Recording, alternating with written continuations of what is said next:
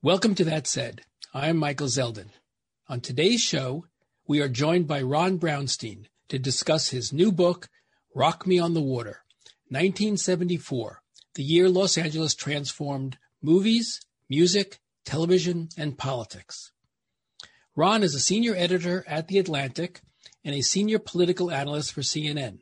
He is a two time Pulitzer Prize finalist for his coverage of presidential campaigns. Ron Brownstein, welcome to That Said. Oh, thanks for having me, Michael. So, this was a wonderful book, Rock Me on the Water. It brought back a million memories. I, I, was in college during this time period. And I should say, of course, to our listening audience, that you and I are both State University of New York at Binghamton alums, Harper College, now Binghamton University. Uh, the best. A long way from the West Coast. A long way from the West Coast, but but the best education a dollar could buy, I think. Absolutely. So, so tell us though a little bit, um, Ron, about your um, path from from Queens and a New York Mets fan to to LA and and Rock Me on the Water. Yeah, so uh, you know, I grew up in New York. I grew up in Queens. Um, uh, my dad was an electrician. My mom worked uh, uh only part of the time I was growing up. She worked as a receptionist for a doctor. Um, and so, like a lot of you know middle class kids in in New York, uh, I went to SUNY uh, and particularly SUNY Binghamton, which was a was a you know, considered uh, perhaps the strongest academically of the SUNYs. And I, I, while I was there, I met someone uh, who worked for the PIRGs. Remember the PIRGs, the public interest research groups yeah. um, that were, uh, you know, kind of uh, trying to uh, enlist students to to work on different um, causes, environmental and otherwise. I met someone there, and they offered he offered me a job when I graduated in 1979 uh, to go down in Washington uh, and work for an organization that was affiliated with Ralph Nader called the Center for Study of Responsive Law. And I kind of got there at the tail end of the Nader's Raiders era from the early 70s when there were a lot of projects that had been started but not finished. And I was basically hired at the ripe old age of 21 uh, to both finish some of these reports and books and also to hire and supervise a staff of other people to finish them. So I did that for a few years, uh, wrote a couple, uh, worked on a couple big projects, including one book uh, called Reagan's Ruling Class, which profiled the top 100 people in the Reagan administration. Uh, and, you know, I always wanted to be a journalist. At, at, SUNY, I was the editor of the school newspaper, which you will know is called The Pipe Dream, uh, expressing their belief that the American dream was a pipe dream and a good 60s fashion. Um, so after a few years of working on these, uh, finishing these book projects, I went to work for a magazine in Washington called National Journal. Um, and National Journal uh, uh was a weekly founded in the 70s that provided an, a really thorough, detailed, nonpartisan analysis of difficult public policy issues, complex public policy issues. Um, and uh, in some ways, uh, it is an artifact of an earlier time in Washington when the idea was that, you know, senators from both parties would kind of reason together based on, uh, you know, absorbing uh, information about difficult policy choices, whereas now it's more the opposite. You know where you're going to end up, and you're just looking for reasons to justify how you got there. Um, but having anyway, I did that for a few years. Ended up covering uh, national politics and um, the White House for them by the time uh, I was there. That was the first campaign I covered. Was the 1984 presidential campaign. I then covered the Reagan White House. Uh, with Jim Baker and Dick Darman uh, uh, and uh, and Lee Atwater. Uh, at the RNC later uh, for a few years. And then I made a really important decision, you know, which was which was you know not a straight line decision. After a few years there, over the course of a year, I had job offers in Washington from the Washington Post, uh, the New York Times, and the LA Times. And um, I decided not to take any of them. And I decided to move out to California for the first time because I felt like if I took those jobs in Washington, I might never leave, you know, and I felt very strongly that that would be a mistake to just do 40 years in Washington uh, straight out of my life. So I moved to California. Uh, I wrote a book called The Power and the Glitter, which was a history of the relationship between Hollywood and Washington going back to the 1920s. Uh, and when I finished that, uh, while I was doing that to kind of make ends meet, I wrote for the LA Times Sunday magazine occasionally, and I wrote a monthly column in their Sunday opinion section. So when I finished, they offered me a job based in LA covering national politics out of LA. Did that for a few years and then moved back to Washington, uh, became the chief political correspondent and, and started writing a column for the LA Times in the summer of 1974, a weekly column that I've literally been writing ever since. Um, uh, ran, that column ran in the LA Times till 2017 for 20, 23 years. So I stayed with the LA Times for about 15 more years, 17 more years after that. But after one too many buyouts uh, in 2007, I left, uh, even though they kept running my column, uh, and joined Atlantic Media, uh, where originally I, I, spent a lot of time back at National Journal, where I was in the early 80s, and then gradually shifted my time over uh, more to the Atlantic. And in addition to that, you know, I've always had I've had this relationship since the late 90s with CNN as a political analyst there. Uh, took a few year hiatus, but basically have been doing political anal- analysis on CNN for most of the past 23 years now, and been writing a weekly column for them as well since uh, about 2017. Uh, after uh, in the second Obama term, uh, I had been in Washington at that point for 21 years consecutively, and I felt again the need to get out. I was uh, spending, you know, I, I, as you know, I write a lot in my day job about demographic and cultural and social change and how that affects politics and vice versa. And I thought it would be good to get back to California, which was really at the forefront of all of those changes. Um, so I came back here in early 2014 um, and began to get more interested in this period uh, to, to, to, now to kind of take the story to how I ended up on Rock Me on the Water. When I wrote the, anybody writing about Hollywood, uh, as I was when I wrote The Power and the Glitter uh, in the late 80s and early 90s, you know, recognizes that the early 70s in Hollywood is viewed as the other golden age. Uh, in Hollywood history, uh, beside uh, the World War II era. And it was a period of really uh, kind of landmark, but more socially aware films than Hollywood has probably produced at any other point uh, in its history. The era from Bonnie and Clyde and The Graduate as the kind of the forward end in '67 through Easy Rider, Midnight Cowboy, Five Easy Pieces, uh, Carnal Knowledge, uh, etc. So I always was kind of aware of that, Michael. And then when I got out here. Uh, I started listening more than I ever had before to the Southern California sound of that same era. Being a New Yorker, I, I, didn't really spend a lot of time with Jackson Browne and Joni Mitchell and Linda Ronstadt and the Eagles in the early 70s. But when I came out here, I kind of discovered it. And I, and I do remember kind of a little bell going off in my head saying, hey, that's kind of interesting that this was happening at the same time as what is recognized as the golden age in Hollywood. But the final kind of tumbler clicked into place uh, maybe about a year or a year and a half after I got here. I went to a political event. I think it was for Elizabeth Warren at Norman Lear's house. You know, I was invited to as a, as a reporter to come see Elizabeth Warren. And I remember after, as, as we were driving home, thinking, "Now wait a minute, like he was doing All in the Family and Maude at the same time the music was happening and the movies was happening were happening and that was when it all kind of clicked into place and i began to seriously research it and realize that this was an extraordinary period that could sustain an entire book yeah so you, you take the title rock me on the water from jackson browne's 1972 breakthrough album Saturate before using uh, Jackson yes. Browne. Uh, in some sense, I, I, in thinking about it, I thought though the song didn't come out till 1989, Don Henley writes the end of The Innocence, yeah, uh-huh. um, and it sort of seems like you take Rock Me on the Water as, in some sense, the end of The innocence. Tell me a little bit about how you how you chose the title. Well, Rock Me on the Water uh, actually finds Jackson Browne kind of poised between innocence and disillusion. Uh, you know, um, I took Rock Me on the Water as a title originally uh, for a different, uh, originally, uh, what attracted me to Rock Me on the Water as a title was that it conveyed the openness and possibility of LA. The song sounds like you are driving down the Santa uh, Monica Freeway, coming down the slope onto PCH. Uh, you got some tunes probably on the eight track at that point.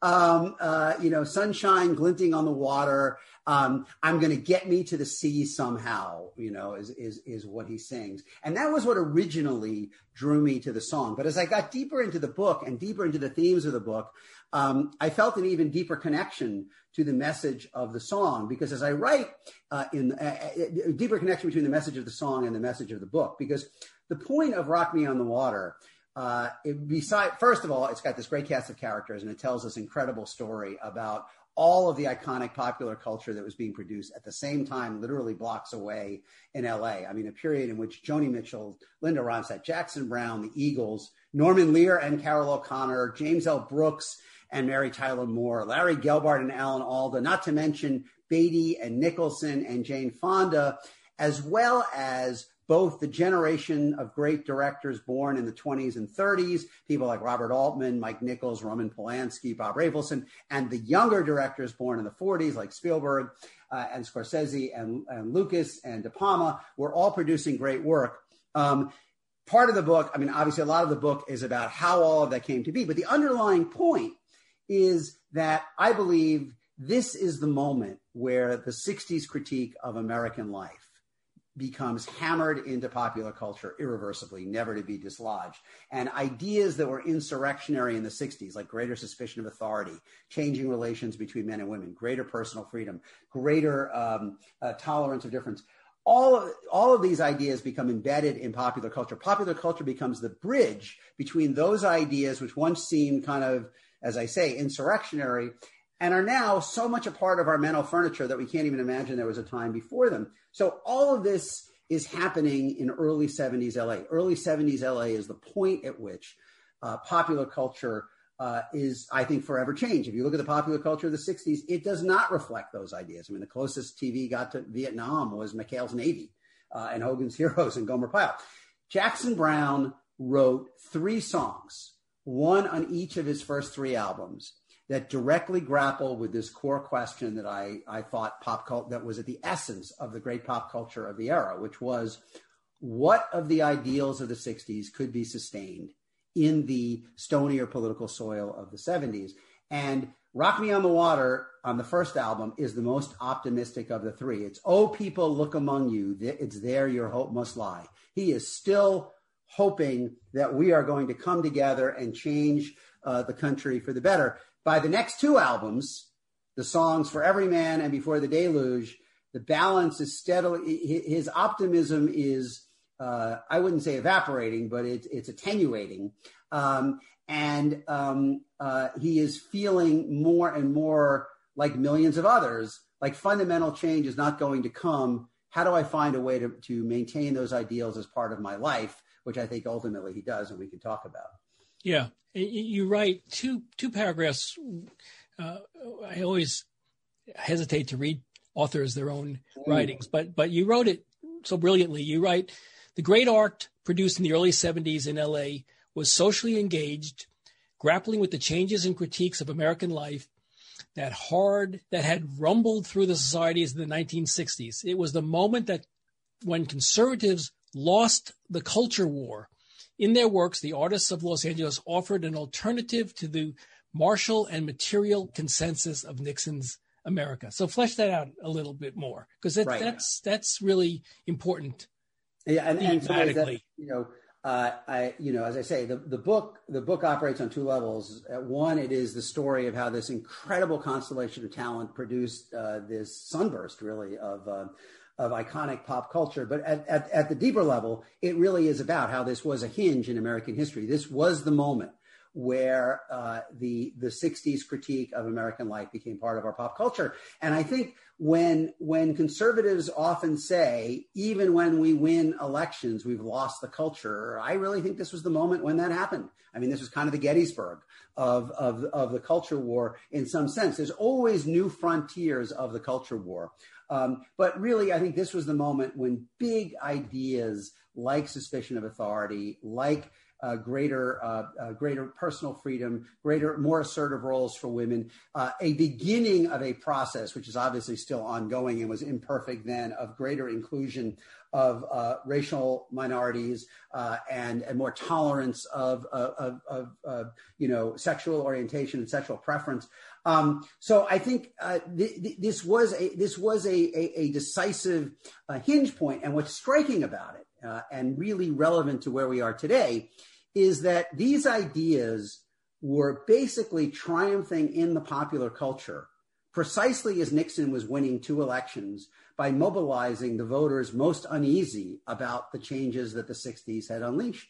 Um, you know, that was the essence of his silent majority. It was the voters who most uh, felt themselves unmoored by the ways the society was changing. I mean, I write that, you know, All in the Family essentially was Archie Bunker week by week, his terms of surrender to the new cultural and social norms. And Nixon uh, showed that it was still a political majority uh, of voters that were uh, unnerved by the way the society is changing. And what happened over the next 20 years wasn't that the 60s left necessarily won all the elections by any means. Obviously, Reagan and, and Bush dominated the 80s, but these cultural ideas took root anyway, uh, despite the right's political uh, success. Um, and and I think that is really uh, uh, a function of them becoming embedded in the popular culture and thus embedded in the way we live. And I and I think we're in something like a position like that today. I mean, Trump has obviously shown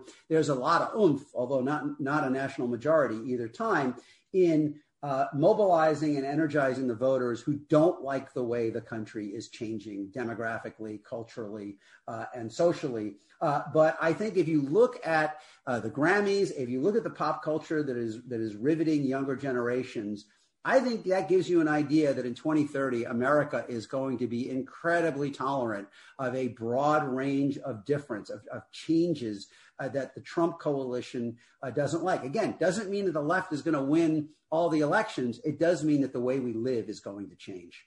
Yeah, it's interesting to think about how what happened then was uh, sort of a, a, breakout from the, the optimism, pure optimism of the 60s. Yeah. You write that the most memorable works in the early 70s emerged from a collision of the 60s optimism with the mounting cynicism and pessimism of the 70s.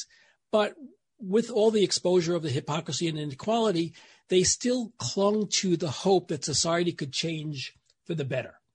And so, I, and we'll talk about Jackson Browne and them in a few minutes, but do you think we still have youth clinging to the hope that society can change for the better in our current times? Is, is you see that same sort of resolute optimism, notwithstanding the exposure of the hypocrisies in our society?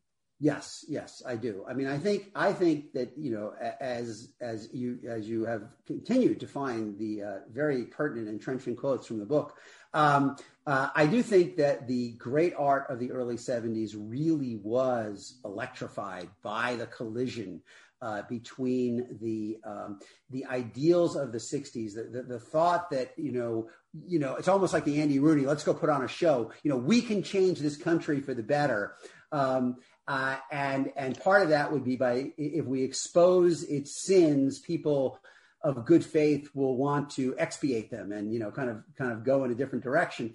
Uh, and and as we'll talk about in a minute, that erodes over time as it because as in kind of the grinding realities of the 70s and by and I think that really um, by the middle of the 70s the the top the public appetite for relitigating the arguments of the 60s uh, significantly diminishes and you see popular entertainment moving in different directions. But today, I think without a question, I think millennials and even more Gen Z believe they are going to change the world. I mean, I think there's a lot of frustration uh, about all the barriers they are facing.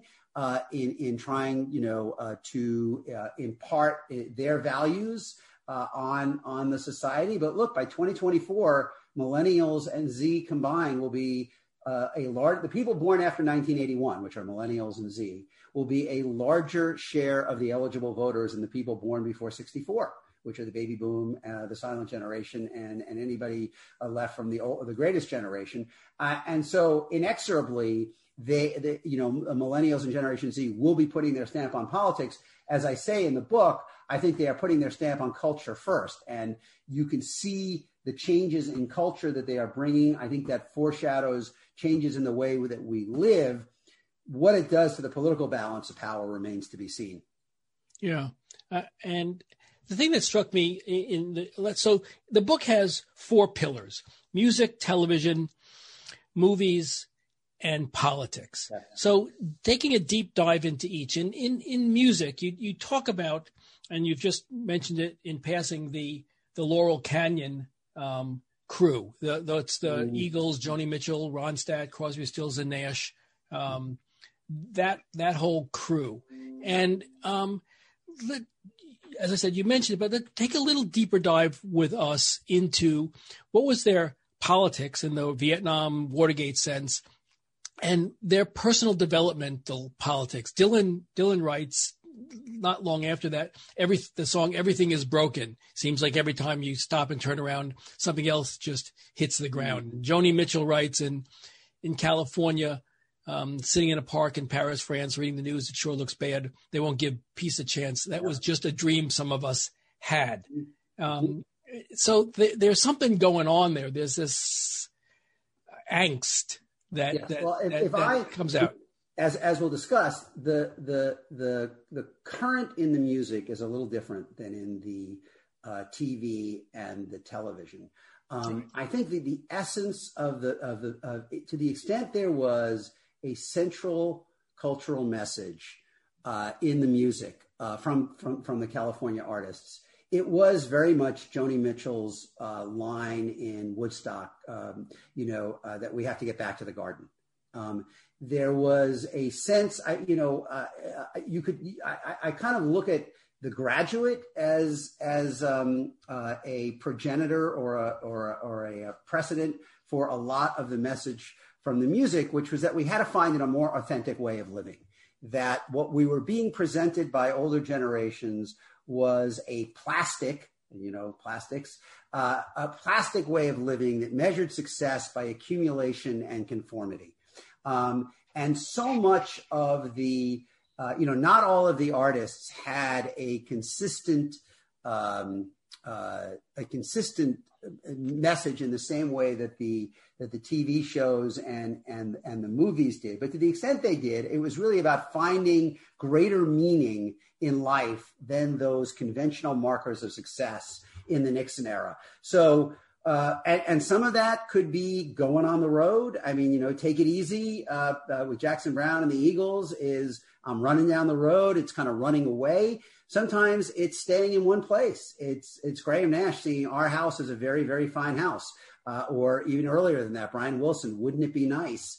Uh, which is not kind of the typical. It was not the initial. Uh, Carole King doesn't anybody stay in one place anymore. Um, but whether it was running or staying, it was about finding a more authentic and deeper way to live. I think that was the core uh, message of the um, uh, of the music that was being produced at, at the time. So it was, in one sense, less overtly political. Obviously, there are songs like Ohio uh, from Neil Young that are a direct response to the Kent State killings, and there are lines, like you mentioned, from Joni Mitchell. But Joni Mitchell, you know, the real kind of cultural message of Joni Mitchell was like trying to get in touch with your feelings and understand what mattered to you and balancing, in her case, independence as a woman versus uh, all of the, the romances that she engaged in Graham Nash, Warren Beatty, Jackson Browne, uh, David Crosby. Um, but I, I, do think the core of it was, uh, you know, when she said we have to get back to the garden, uh, it, it's it's that idea. It, it's that we have to find a more authentic way of living than our parents have left us, um, and that was where I think the music fit into uh, the cultural reconsideration and critique that emerged out of the '60s. Yeah, I, and I think I, I, I, don't disagree with that at all. Um, but I suppose the um, Pretender, mm-hmm. the Jackson Browne 1976 album, right um, he says, I want to know what became of the changes we waited for, the, for love to bring. Were they only the fitful dreams of some greater awakening? Say a prayer for the pretender who started out so young and strong, only to surrender.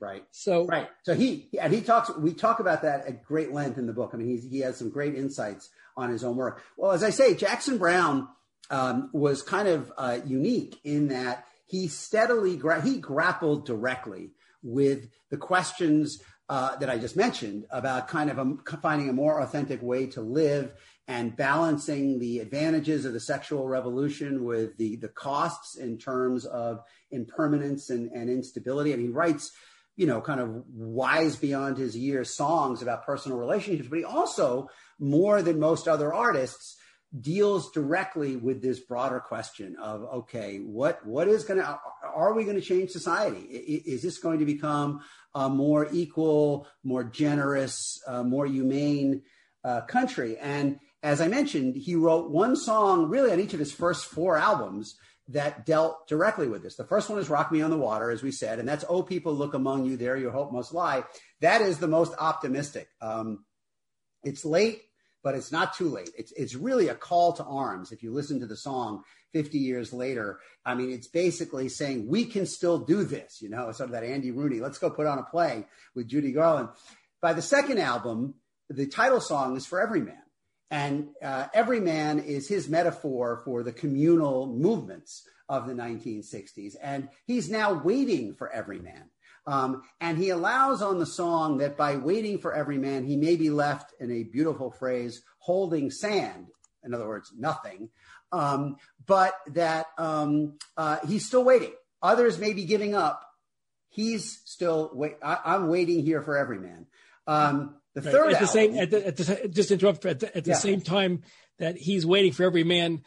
Uh, David Crosby is sailing away on his wooden ship. Yes, Right. Yeah, exactly. And, and, and, and for every man is a response to wooden ships because David, David Crosby would say, when everything goes to hell, you know, nuclear war, society collapse, I'm just going to sail away.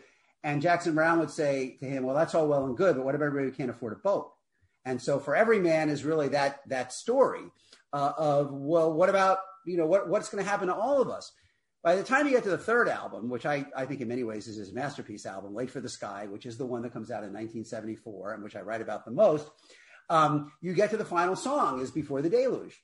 And this is a, cinematic uh, uh, kind of uh, melange of biblical and environmental doom.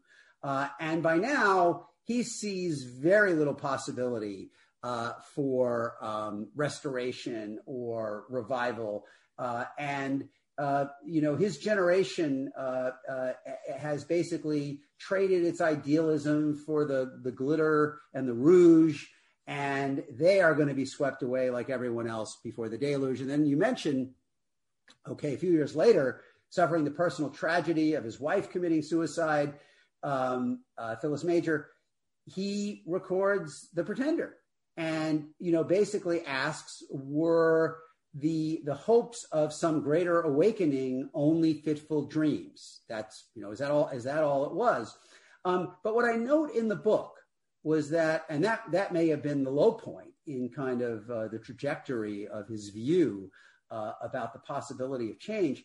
Um, what i note in the book is that as he goes on in his life and his career like millions of other people who had who had hoped for fundamental change in the 1960s, he found a way to look forward more often than he looked back. And he found a way to both be productive in his professional life and his personal life, um, uh, but also uh, to find causes that he cared about and contributed to. So, uh, you know, as he said, um, as he said to me, uh, and we talk about, you know, he talks about in the book, you know, in these songs, he's not trying to bury the 60s. He's trying to find the part of that idealism that exists in all of us and that we essentially must find a way to sustain.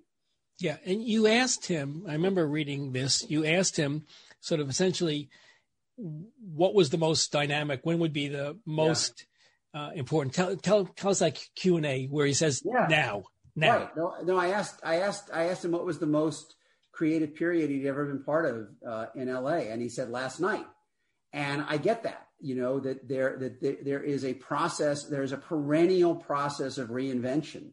Um, and in fact, when he was just interviewed uh, uh, for a CBS piece uh, about the book, uh, they asked him, and he said, Well, I kind of resist the idea that that early 70s was my most creative period because obviously I've been making music a long time since then. But my point is not that that was the most creative period for him or for any other individual artist, though it may have been. But really, it was the cumulative, it was the collective uh, heights. It was, I think, the, the unique moment when the music, the movies, and the television were all firing on all cylinders, We're all producing path breaking work uh, that was really changing uh, the, uh, the kind of the, the, fundamental contours of popular culture. And it was all happening for the same reason, because all of these industries were responding to the growing economic power of the baby boom, who were, you know, this enormous generation and they were changing culture before they changed politics. Yeah. So let, let's pivot to pillar two, which is, is television. As much as I'd love to continue to talk about Jackson Browne, because the great thing about this book, um, especially for those who lived in this period, but even those who didn't, is you then go back and listen to the music or watch the movies or, or the TV shows. And I, I, I went back and started listening to his album Standing in the Breach, the 2014 um, uh, album. And, and, and he says, he sings in the song, If I Could Be Anywhere, he said, if I could be anywhere and change things, it would have to be now. Yeah. Exactly to exactly yeah. to your point. Yeah. So, so um, television, I think, is the most revolutionary pillar. Revolutionized. Of, yeah. Revolutionized pure, pillar yeah. of your of your four book of the of the four pillars of your book. And tell us, if you would, as we roll into the early 70s, television, and I was watching it at the time, was the Beverly Hillbillies and Green Acres and yeah. Bonanza and, and yeah. Gunsmoke. You know, the these ban- banal comedies um, celebrating the wisdom of, of uh, rural life, the simple wisdom of rural yeah. life. And then all of a sudden, there's an explosion. Yeah. Um, so I think the one exception is the Smothers Brothers Comedy Hour um, before the explosion. Mm-hmm. And you could talk about Smothers Brothers uh, if you want to, but tell us about this explosion that occurs in in the 1970s, which is you know the the pillar of of the TV part of your book. Yeah. Well, you know, certainly in the 1960s, the the dominant, overwhelming impulse on television, virtually unchallenged, was to look away from everything that was happening around it. You know, as I say uh, in the book, uh, Walter Cronkite would spend half an hour uh, reporting on and showing Americans all of the tensions and fissures and pressures that were opening uh, in our society through the 1960s. And then the CBS prime time would spend the next three and a half hours at that point trying to erase it from their minds. And the same was true on NBC and ABC, although ABC was was a little different because the, there were only three networks and shows had to maintain such a huge audience in order to stay on the air. I mean, you could be canceled if a little less than a third of the country was watching you. Um, uh, what developed was a theory of the least objectionable program, which meant that it had to be kind of broadly acceptable to everyone, which in practice gave a veto uh, to the most culturally conservative rural parts of the country. And so you, as you say, Michael, you got this kind of steady, especially off the CBS um, assembly line under James T. Aubrey, their president in the 60s. You got this assembly line of shows that celebrated uh, the virtues of rural life, you know, Beverly Hillbillies and Petticoat Junction and Green Acres and the Westerns and, and shows with Lucy and uh, Doris Day. I mean, if you look at what was on the air the night of Kent State, it was still Gunsmoke uh, and Andy Griffith and Lucille Ball and Doris Day. Um, but as the decade went on, and again, as you have this uh, demographic change of this enormous generation that's rising, there began to be more pressure, interestingly, from the business side at CBS that said, yeah, we have the most people overall. We're dominating in the ratings, but NBC and ABC are, to some extent, are starting to get better rates on their advertising because they're convincing advertisers they have better viewers, urban viewers, younger viewers, more affluent viewers. Um, and so uh, that was bubbling up. And CBS uh, promoted a guy named Robert Wood to become their president in 1969. And Robert Wood was a very unlikely revolutionary. He was a USC graduate, a football fan. He came out of KNXT in LA, which became the model for the newsroom on Mary Tyler Moore. Jerry Dunphy became the model for Ted Baxter. Um, he was a Nixon fan. He was a Reagan fan. He hated the student demonstrators. And soon after he got to the top job at CBS, he canceled the Smothers Brothers show, which was really the first attempt uh, I think, by CBS and arguably by any of the networks to tap into the emerging uh, youth culture. But even though he canceled the Smothers Brothers show, he realized coming out of uh, his LA background and working with what were called the O and O stations, the owned and operated stations in the big cities, he realized that something had to change. That they that they were in fact kind of uh, at risk of you losing younger and urban viewers by feeding them uh, kind of an endless diet of the Clampetts and Gomer Pyle. Um, and in fact, in one meeting, uh, he he talks about his fear that they were losing the younger generation to edgier movies like Easy Rider. So you can see how these things start to intersect. So he is looking for something that will modernize the network, that will give it a more contemporary feel, that will attach it to what's happening around it. So enter through door number two, Norman Lear. You know, and we are so accustomed to thinking of Norman Lear as the genius who transformed television, which in many ways he was, uh, that we forget that he was also an unlikely revolutionary. I mean, Norman Lear had been in television since television started. He was roughly parallel in age to Robert Wood, but he had worked for like Jerry Lewis and Dean Martin, Martha Raye, uh, Jack Haley. Uh, when he went into business with the great Bud Yorkin, who was a great director, I mean, they did specials. They, they did the Andy Williams show. Uh, they did Come Blow Your Horn the night they raided Minsky's. Uh, there was very little in their work that said that these were people who had like a burning desire to comment on American society, even Divorce American Style, which may be the one movie of, of any of their work that hints at what might be coming. Even that is overrun by slapstick for big, big chunks of it. But Yorkin had seen, and other sources had seen, a British TV show called The Death Do Us Part and it just detonated in Lear because it was a story of the bigoted father and the liberal son in law. It reminded him of his own father and his own relationship with his father, Herman. And in his mid 40s, he found a voice that was more urgent and immediate and, and insistent than he ever had before. And he developed All in the Family. And, and ABC said no. Michael Eisner, by the way, was the film projector for one of the screenings for the ABC executives when they turned it down twice. Um, but through Yorkin and his agent, they got it to CBS. And Robert Wood, though ambivalent, recognized this was his conversation starter and he put it on the air in January 1971 and nothing was ever the same again in television. Right. So you you ha- you write um, and I want you to flesh out because a lot of our listening audience will not recognize these shows in the same way that we can talk about them in in shorthand version having lived them.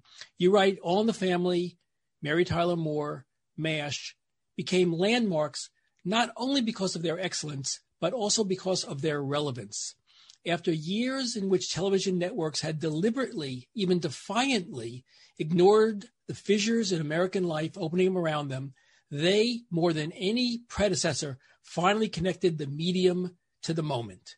Yeah. So so so talk about the the, the so all the family is the is the first one. Archie Bunker, uh, iconic longshoreman, racist, and his Rob Reiner liberal son and son-in-law, yeah. son-in-law. But but that was just that was really step one because then yeah. you had this evolution of great shows that that right. that were the progeny of them. All in the Family was the bulldozer. Mary Tyler Moore actually went on the air four months before, or three or four months before All in the Family. But All in the Family was the bulldozer that uh, really broke down the wall that had been built, much the same way as we'll talk about in a minute. Uh, graduate Easy Rider, graduate Bonnie and Clyde Easy Rider broke down the wall between Hollywood and contemporary America. All in the Family was the bulldozer that shattered uh, this kind of uh, what uh, hayseed, hay, you know, hayseed barrier that, that CBS had constructed between them and everything that was happening around them. And once that barrier was down, uh, this this tremendous wave of great television came through uh, that was more connected to what was happening uh, in the society, and and certainly two the other two I think really landmark shows of this period uh, were Mary Tyler Moore and MASH. There were others. There was Maude uh, which was a spinoff from All in the Family about Edith's liberal cousin. There was Sanford and Son, which gave more prominence to uh, you know African American stars. Later, after that, the Jeffersons and Good Times, uh, although Good Times became a source of enormous friction uh, between Lear and the black community. Um, uh, also, Chico and the Man for a while, which brought Freddie Prinze as an Hispanic star onto television. But really, at, at the upper level of, of shows that are considered among the greatest of all time, the trinity is Mary Tyler Moore, MASH, and, and All in the Family. And Mary Tyler Moore obviously brings to TV uh, all of the debates about the changing role of women. Uh, it's very, it's a very different show, and it's in its feel and its aesthetic then all in the family all in the family really was a bulldozer. I mean you are locked. It's essentially the entire generation gap all this cultural conflict of the 60s playing out in a single living room and it can get pretty intense. I mean you kind of want to get out at times. Mary tyler moore is much gentler. It's a it's a it's a character study. The changes are evolutionary. You know they don't bang a loud gong. But that moment when mary tyler moore mary richards asks Lou, Lou Grant for a raise, and he says you didn't get it because the last guy was a man. You know, uh, it was more important that he got the money because he was a man. Um, you know, that is a landmark moment that that again is taking what is happening around it and putting it in uh, uh, television, making the, the TV. Uh, the, you know, breaking down the wall between the TV and the world outside. I mean, All in the Family referred to events that were happening. Nixon was president uh, in All in the Family. I mean, I'm not sure that in Mayberry RFD, JFK was president. You know, I mean, you didn't, it, it wasn't that. And then obviously MASH is in some ways the most remarkable of all because even though it's set in Korea, it is clearly a, a critique and a satire of America in Vietnam. And this show is going on the air while America is, is in Vietnam. Uh, and it is essentially uh, lampooning the army, lampooning the futility of war, um, even as we are at war. So, through the opening that All in the Family created, ideas that TV had done their best to stay 180 degrees away from, suddenly they're in your living room on and at one point and as i write about in the year that i write about 1974 they are all there together. All in the family mary tyler moore mash along with bob newhart and carol burnett for one season are all together. Some people have called that the greatest night in television history. You know others might look at seinfeld and friends. But uh, that th- those shows coming one after the other after the other i think really underscored the world how the television world had been turned upside down from avoiding what was happening in society to kind of using it as their as their kindling. Yeah, the as you said, the, connected the medium to the moment. You were yeah. watching on television a fictionalized version of what was going on in real life. You could watch All in the Family and understand what was going on in racial terms uh, uh, as easily as if you read the, the New York Times. You could watch an episode of MASH and understand what the tensions were in the Vietnam War as easily as if you read the Washington Post. It, it was a remarkable, a remarkable revolution. I think how fast it happened, right? I mean, and and you know, again, if you think about it, Robert Wood would not have been your pick to be the guy who opened this door. I mean, he was he was not really that interested in the creative side. He didn't see a mission in television. He didn't have a mission. He saw TV as a way to sell cars. Um, but the, the, the, necessity of speaking to a different audience uh, ultimately pulled him in the direction of enabling what what is it just a, an incredible transformation of the medium. And again is is a reminder that all of these industries are responding to the same underlying force uh, the, the growing presence and buying power of the baby boom which was changing culture before they changed politics um, and, and and and helping to spark as we'll talk about in movies, uh, you know, just really some of the iconic pop culture of the 20th century uh, in, in this very few year period. Yeah, I, I, won't forgive him for canceling the Smothers Brothers, which was my favorite show of of of, of that of that of that era. I think. Can I make one point about the Smothers Brothers? Was all sure. versus these other shows. Um, the Smothers Brothers picked a side in the generation gap, right? I mean, they were they were un, unequivocally part of the battering ram of youth that were trying to overthrow the plastic world they were inheriting uh, from, from, from their parents. All in the Family is more complex. Yes, it's true that um, Archie essentially loses every argument to the smart younger person, the smart black person, uh, the the gay person. I mean, in the you know, as I say in the book, I mean, All in the Family is really recording the terms of surrender for the older generation week by week to the new cultural realities that the baby boom is bringing forth. But Archie is not a patsy. You know, my father was a blue collar electrician from from Queens, and he watched All in the Family because he liked Archie and he he thought Archie gave as good as he got.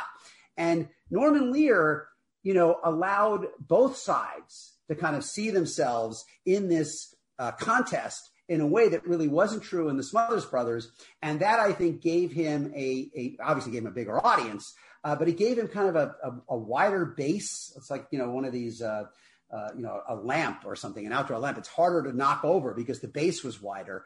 Um, and so Lear had kind of political defense that uh, the Smothers Brothers didn't because Lear was talking to everybody. And what's what's also strange about All in the Family is that there was essentially no input on All in the Family from the younger generations. I mean, Rob Reiner was it. I mean, you know, he was pulling writers out of the Catskills and, and people who had directed at the very dawn of television. It was the older generation that was sympathetic uh, to these the, the, this sort of um, new vision of America, this criticism of America that was emerging out of the younger generation. It was the older generation telling the story.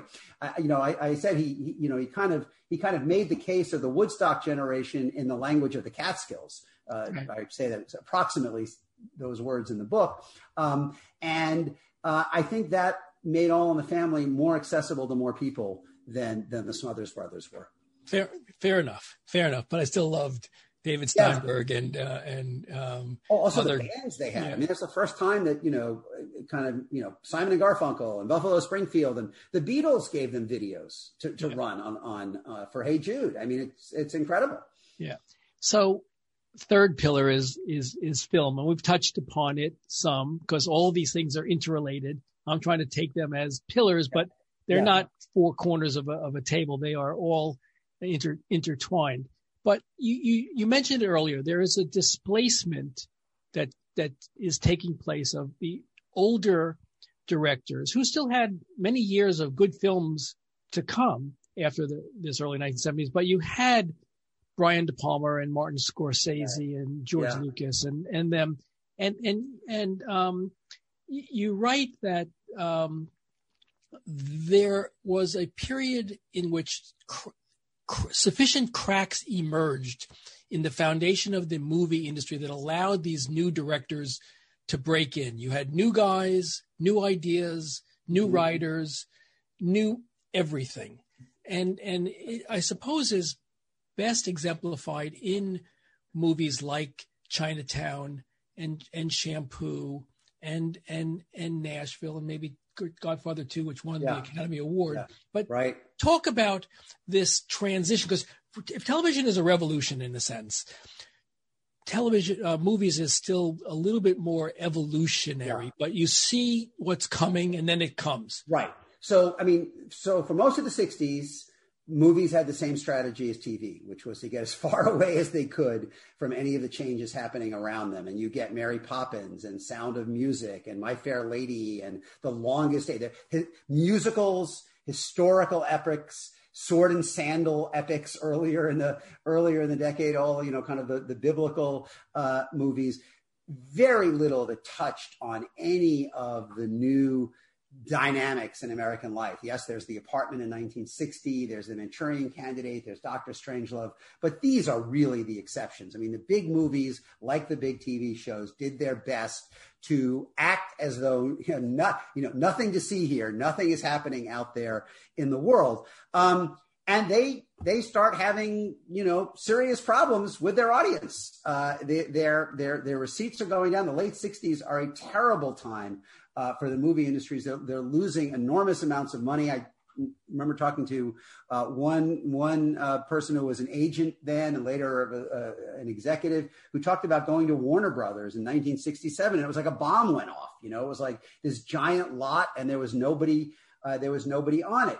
Um, the the curve begins to bend in 1967, and you get two movies, landmark movies, uh, The Graduate and Bonnie and Clyde, uh, that each in their own way begin to respond to uh, the changes that are going on in American society. The Graduate, obviously, most directly, but Bonnie and Clyde is a story about the 60s told through the guise of, of the 30s. It's it's the excitement of breaking. It's outlaw. It's breaking away. It's breaking out of convention. It's you know um, uh, celebrating uh, that kind of what what was theoretically antisocial uh, behavior. Um, and and and Beatty and Dunaway are just these incredibly glamorous figures.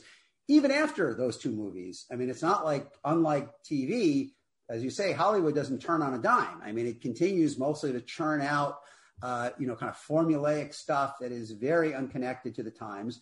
And the real irreversible turning point is 1969 with the release of Easy Rider that shows, which is kind of like a, a Corman-esque road movie. Roger Corman, you know, motorcycle movie on one level, and another level it's kind of like Bonnie and Clyde, where the the destination the, the the journey is more important than the destination. It's just about breaking out of convention.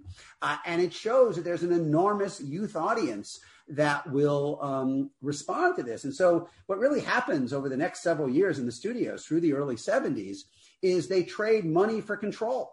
They don't have a lot of money to give to filmmakers so they give them more power and more control than they historically had offered and so you see initially through that michael it's the older generation, right? It's Bob Rafelson uh, and um, uh, and then Polanski with with um, Chinatown, but Bob Rafelson with Five Easy Pieces, and Alan Pakula with Klute, and um, uh, the Parallax View, uh, Sam Peckinpah, uh, you know, uh, and so you see the older generation, Mike Nichols, Carnal Knowledge, uh, that begins to make uh, Robert Altman with MASH and everything that comes after that. The older generation begins to make movies that in, in some ways, it's an act of deconstruction. I mean, they kind of take apart the myths of uh, that of American life that Hollywood had probably done more as much as anyone else uh, to erect in the first place. Uh, I think of Little Big Man by Arthur Penn, starring Dustin Hoffman, uh, which is which is a western uh, uh, that is a western that is a sustained act of deconstruction of other western westerns.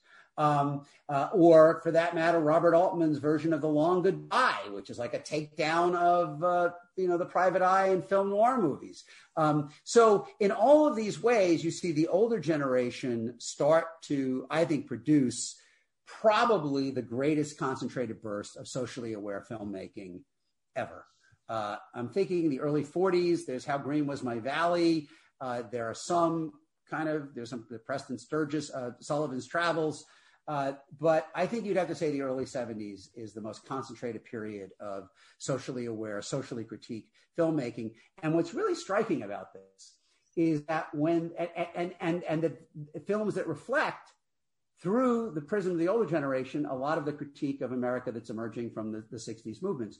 What's really historically striking about this is that when the first baby boomers themselves enter the picture in the early 1970s, Spielberg, Scorsese, um, uh, De Palma, uh, George Lucas, above all, um, they are not really that interested in telling these uh, these stories with a sharp social critique edge. Coppola, who is kind of in between, I think he was born in 39.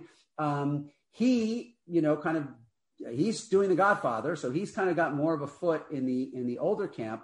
But uh, when you get to Spielberg and and the others, Lucas does American Graffiti, and he you know which is set in 1962 and and and kind of uh, celebrates the America that existed before all of the changes of the 60s. And he goes to Modesto, where he was from, and gives a speech in which he says what becomes, I think, the mission statement of, of the next generation.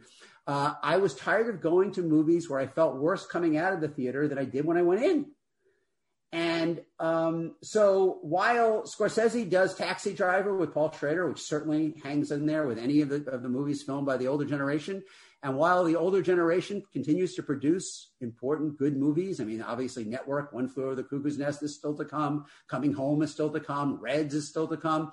By and large, the balance of power in Hollywood shifts to the directors born in the 40s. And as it does, it returns to kind of more traditional Hollywood notions that the idea of movies is to thrill you, not to challenge you or enlighten you. So you get Jaws and you get Star Wars and you get Indiana Jones, great movies, but very different in their intent than Chinatown or Nashville.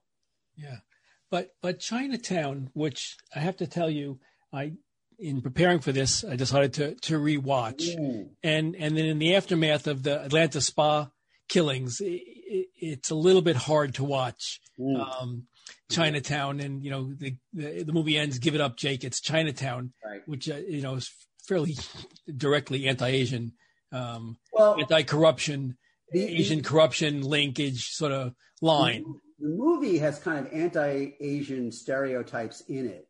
Yeah. But I wouldn't say forget it, Jake. It's Chinatown is part of that. Um, Chinatown is my favorite movie of the era. I will I will go out on a limb and and say that, even though it ended up losing to Godfather Part Two for most of the Academy Awards, except for Robert Towne's screenplay. Um, I think Nashville, as as I write about in the book, is the most emblematic movie of the era. It is the one. It is kind of, as I say, the Moby Dick of the era because it is the one movie that tries to stuff into it all of the major themes of early 1970s cinema and wrestle it to some kind of conclusion, which it does at points brilliantly. At other points, it's a little more of a, of a kind of a mishmash. But Chinatown seems to me the in some ways the perfect movies of the early 70s because the core message of Chinatown is you don't know as much as you think you know. Uh, and I believe, above all, that is what Americans were learning in the era of the Pentagon Papers and Watergate and the IT&T scandal and this fundamental change in how we looked at uh, authority figures and um, uh, institutions uh, in our society. Uh, you know, uh, Noah Cross, who is the father of Faye Dunaway's Evelyn Mulwray, um, and, and, you know is the villain who sets the whole story in motion says to jack nicholson's uh, detective at one point you may think you do but you have no idea what you are dealing with. And i think that is what made the movie so resonant at the time is that literally millions of americans were coming to the same conclusion as all of these uh, governmental misdeeds were revealed. One of the reviews, as, as you saw in the book, called it Watergate with real water. So when when he says at the end, "Forget it, Jake, it's Chinatown," he's talking about the inscrutability, the wheels within wheels uh, of power, and that we think we know how society runs. We think we have our hand on the buzzer because we get to vote every two years, but in fact, we have no idea who's really running things. You know, the parallax view has a much more um, heavy-handed, hit you over the head version of that, with this kind of shadowy company that is ordering assassinations uh, on behalf of kind of some uh, cabal. Uh, but I think Chinatown, because it's so personal and the that you know it, it, it, the, the the betrayals are both personal and political. The, the, you know I won't give it away for people who haven't who haven't seen it. Um, that it really, to me, I thought captured that strain of criticism more powerfully than any other movie in that era, even more than The Godfather and Godfather Two, which which is very similar uh, in its kind of thematic message. Uh, and Godfather is a better movie than Chinatown, but I'm going to go with Chinatown over Godfather 2, even though the Academy went the other way. So before we turn to politics, and we're going to run out of time, it's yeah. always the case on my interviews is that I lose track of time because I'm so interested in our, our conversation. One thing you you said once, which I'd like you to elaborate on, which I didn't sort of get when I read the book um, initially, is you say that Chinatown, which is a, a film noir, sort of yeah. classic corruption, the, the mm. diversion of water in, in, in LA. It's a, the original sin of LA is a bookend to Shampoo, which yeah. is Warren Beatty's. He's a, a hair cutter who's having yeah. one affair after the after the next. But you right. said these two movies sort of, in some sense, epitomize what life in 1974, and these movies sort of relate in some sense to what Jackson Browne is singing about, in, yes. in my estimation. Yes. So can you flesh that out a bit? Sure. Uh, you know, both Chinatown, first of all, as I talk about in the book, Shampoo was filmed immediately after Chinatown. They were both written by Robert Towne, uh, Robert Towne writing Shampoo in collaboration with Warren Beatty. In fact, they finished the script for Shampoo uh, in Christmas period 1973 during a break in the filming of Chinatown before it was finished in 1974. And several key cast members, including uh, the great um, uh, costume designer Anthea Sylbert, went directly, and Towne went directly from Chinatown uh, to Shampoo. And both of them reach back, I think, into LA history, go to an earlier point in LA history uh, to dramatize what they see as the rot and corruption of America in 1974 in Nixon's America. Uh, Shampoo is set on election eve, 19, uh, 1968. So what's striking about Shampoo is that it's recording Nixon's ascent precisely as he is falling. Right? I mean, they are, you know, they are the Watergate hearings are are you know uh, uh, uh, have happened. Uh, the House is moving toward impeachment, uh, and and Beatty and Hal Ashby, the director, and Towne are are, are setting their story uh, of Nixon's ascent. Um, precisely at the moment that he is that he that, is, that his career is coming to an end, and in Shampoo, the story is essentially of amid all of the sexual hijinks, it's about the inability to make a real connection, endless personal betrayal. Everybody is sleeping with somebody they shouldn't be. Um, everybody is kind of um, what leveraging their personal, you know, looking for what they can get out of their personal relationships. Um, you know, uh, Beatty uh, is, uh, uh, you know, having multiple affairs. The woman who truly loves is sleeping with Julie Christie, is sleeping with Jack Warden for his money. Uh, and at the end of the movie, well, I, I can I give away? Should I give away the end of the movie? I, mean, I, think you have to, in a sense, because this is this is the denouement of the whole. Yeah, right. I mean, at the end of the movie, at the end of, of Shampoo, he is left in the same position as Jack Nicholson at the end of Chinatown. It's exactly the same. It, it, it, it he, the woman he loves is forever gone to him. Um, uh, it, it's set. The Shampoo ends the morning after Nixon's victory, and basically what Beatty shows is that both the, the, hopes of getting back to the garden, as I talked about before, that, that way of living more authentically, that's gone. The hope of political transformation, that's gone. Um, and it is this kind of crushing moment, like the end of Chinatown, where you, you realize that um, the good guys aren't always going to win. And that corruption can win and that repression uh, can win. And it's that same kind of um, story, progress, you know, the same kind of progression that Jackson Browne is going through on these first three and four albums. Um, uh, it is uh, it is really a moment of uh, as that's why I say it's a bookend of Chinatown. Chinatown is dark and labyrinthine and kind of total film noir. Shampoo is open and sunny and funny and you know kind of sexual hijinks, um, but it ends in the same place, kind of social and personal disillusionment that reflects the waning belief in the possibility of fundamentally transforming the society that had existed in the 60s. It is the same progression I talk about uh, in, in Jackson Browne's uh, music. Um, and so to me, uh, it's kind of under you, you, lose, you can lose yourself in the brilliant surfaces that Beatty shows you of Beverly Hills, and you can lose this underlying uh, message. But it is again in the same place uh, as as Chinatown, as Jackson Browne, as so much else of what is of what is being produced at this time. Yeah, it, it, uh, it's the fitful dreams of some greater awakening. Yeah, it is.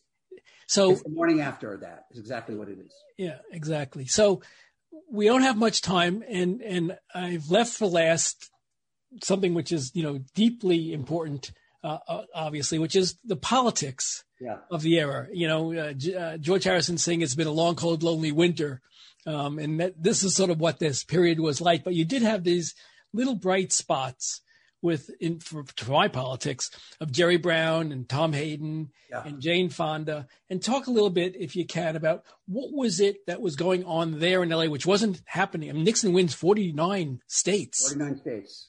Um, well, as, as I say, you know, as, as I said to you before, and I think you read, uh, I think the core question that popular culture was grappling with in, in this era was what from the idealism of the 60s could be sustained in what was clearly the stonier political soil of the 70s. And that's the question we begin to see answered in politics itself as well in 1974. Jerry Brown is a little older than the baby boomers, born in uh, you know born in the late 30s, but because he goes to seminary for three years, he comes out and finishes his education and and begins his career immersed in uh, uh, as the kind of civil rights movement was unfolding, uh, he goes down to the South, uh, you know, to try to register voters. He volunteers with Cesar Chavez. His first political involvement uh, is trying to elect a, a, slate of anti-war delegates to the 1968 Democratic Convention. At the same time that his father, Pat Brown, the former governor, was still all the way with LBJ. I mean, you know, the, again, like All in the Family, it's the generation gap in one living room. Um, and uh, Brown begins, I think, along with Gary Hart, who's elected that same year, really is the first mainstream politician to, to begin to bring some of this same 60s critique that's transforming the pop culture into actual electoral politics. He's talking about limits. He's talking about environmentalism. He's talking about the need uh, for more representation of uh, racial minorities and women uh, in government. And uh, if you, as you, as you'll read in the book, the 1974 Democratic primary is like a version of All in the Family that's happening on the campaign trail. It is, it is Jerry Brown uh, although literally he is not literally a baby boomer, but it is Jerry Brown against the older generation, Joe Alioto and Robert Moretti, both accomplished, one the mayor of San Francisco, one the speaker of the state house, who look at him and just cannot fathom what he's talking about, you know, and they just they just look at him as a flake. I mean, it is it's Mike and Archie, like just listening to them go back but ultimately, Brown had his finger on something, particularly in the year of Watergate and Chinatown. He wins the Democratic primary. He beats those other two men two weeks before the release of Chinatown on exactly the same thing, you know, kind of this theme of we need to clean up government, we need reform. Hayden and Fonda kind of go through a similar transition. I believe this is the moment where Jane Fonda came in from the cold. Like the Jane Fonda you know today, I think uh, really is beginning. You can see the turn that, that, that, in the early 70s, she was kind of spiraling out toward the edge, toward ever greater alienation from American society to the point that ultimately leads her to be on that gun in Hanoi. But what happens in, in particular, some in 72, but particularly in 1974, her and Tom Hayden in a story that I'm really proud of, uh, telling find a way to re-engage in kind of mainstream politics without abandoning their ideals but again grappling with this question of what of those ideals can be adapted to the realities of the 70s and in the same way that jackson Browne wrestled with that question uh, in the same way that shampoo uh, wrestles with that question the same way that jerry brown did Tom Hayden and, Jerry, and Jane Fonda did, and they found a way uh, to become engaged in lobbying Congress to cut off funding for the war, rather than just kind of marching and demonstrating against the war. And you'll see there's there's a there's a generational it's kind of a you know a generational inflection point where the baby boomers are getting older they're they're getting they're having families they're buying houses and those who have been part of these social movements were looking for a way to try to make change in their lives and in their communities uh, but also recognizing that they were that they could not disengage from the society or disconnect from the society to the extent they had thought earlier, uh, and that in, that's really kind of the overall story of the whole book. Yeah, it is, and I, I think there is a, and I say it's a great it's a great read. And, uh, but the thing that I like about it is, in the end, you you talk about how the the forces of fear uh, can win for a while Mm-hmm. Um, but in the end, the future, if you will, wins out. You, that that there is an optimism, notwithstanding all of the soul searching and 1974 revelation of the fissures in our society and corruption. In the end, the future gets the last word. It always does. I mean, Richard Nixon won 49 states, and all of the changes in the way we live that he seemed to be a wall against unfolded. I mean, you know, there's uh, obviously people have much greater personal freedom than they did uh, in the early 1960s. There is more tolerance of uh, sexual difference. There's more inclusion, although this was a blind spot, certainly even then, of different voices from different communities. Um, women uh, obviously have a have a have have more greater personal freedom. Uh, not not you know in no cases are we talking about full equality, but there's no question we're a different place than we were for women, for African Americans, for Hispanics, uh, for the LGBTQ community. Um, the future gets the last word. Um, you know, and I, I do think that uh, Trump has shown that there is an enormous constituency that can be mobilized the way the society is changing. I mean, I wrote in 2012 that I believe that we now fundamentally, the fundamental dividing line in our politics is between those who, those who welcome the way the country is changing, demographically, culturally, socially, economically, and those who fear it. I would call it the coalition of transformation and the coalition of restoration. The coalition of restoration is a little bigger than I uh, probably thought it was. Um, you know, as you look at Trump's support. Um, uh, in, in the last election, but it's not a majority of the country. And, and particularly among younger generations, I think that there that inclusion and tolerance are really bedrock values that are going to cause us to live differently in 10 years. A lot of the things we're fighting, you know, steadily over time. You know, we, we fought about gay rights and gay marriage, and now we're fighting about transgender and and and inclusion of um, of, of, of, black and Hispanic leaders in in in our society. I just think all of those things are going to look radically different in ten years, and the politics is behind the culture in chain in in, in reflecting. Uh, how we live. And again, that doesn't mean that a left perspective is always going to win elections. There are a lot of reasons you know why the, the field is tilted toward the, the more traditional side the senate the electoral college events that, that occur. But it does mean and so i'm not forecasting a, a um, you know a permanent victory for the left politically any more than the, the 60s produced a permanent victory for the left in the 70s and 80s far from it. What i am forecasting is that the changes you see in popular culture the values that are upheld the the, the heavy heavy emphasis on tolerance and inclusion that is a forecast of how we're going to be living in 10 years, regardless of what the politics look like. Yep. So, Ron Brownstein, as always, whenever I spend time with you, I learn more than I'm even able to absorb. It mm. takes me weeks to think about everything we've said. This was a terrific conversation. Thank you so much. It's a it's a great book, Rock Me on the Water. Everyone um, should should read it and study it because there are so many life lessons in it for then and now. So, Michael, thanks not only for having me, but for really reading the book so carefully and and and getting uh, what I was trying to say. So, thank you for that. Good to be with you. That said, is produced by Compro and the Museum of Public Relations. Theme music by Sam Post. Please let us know your thoughts by writing to us at thatsaidzeldin at gmail.com. Thanks so much for listening. For that said, I'm Michael Zeldin.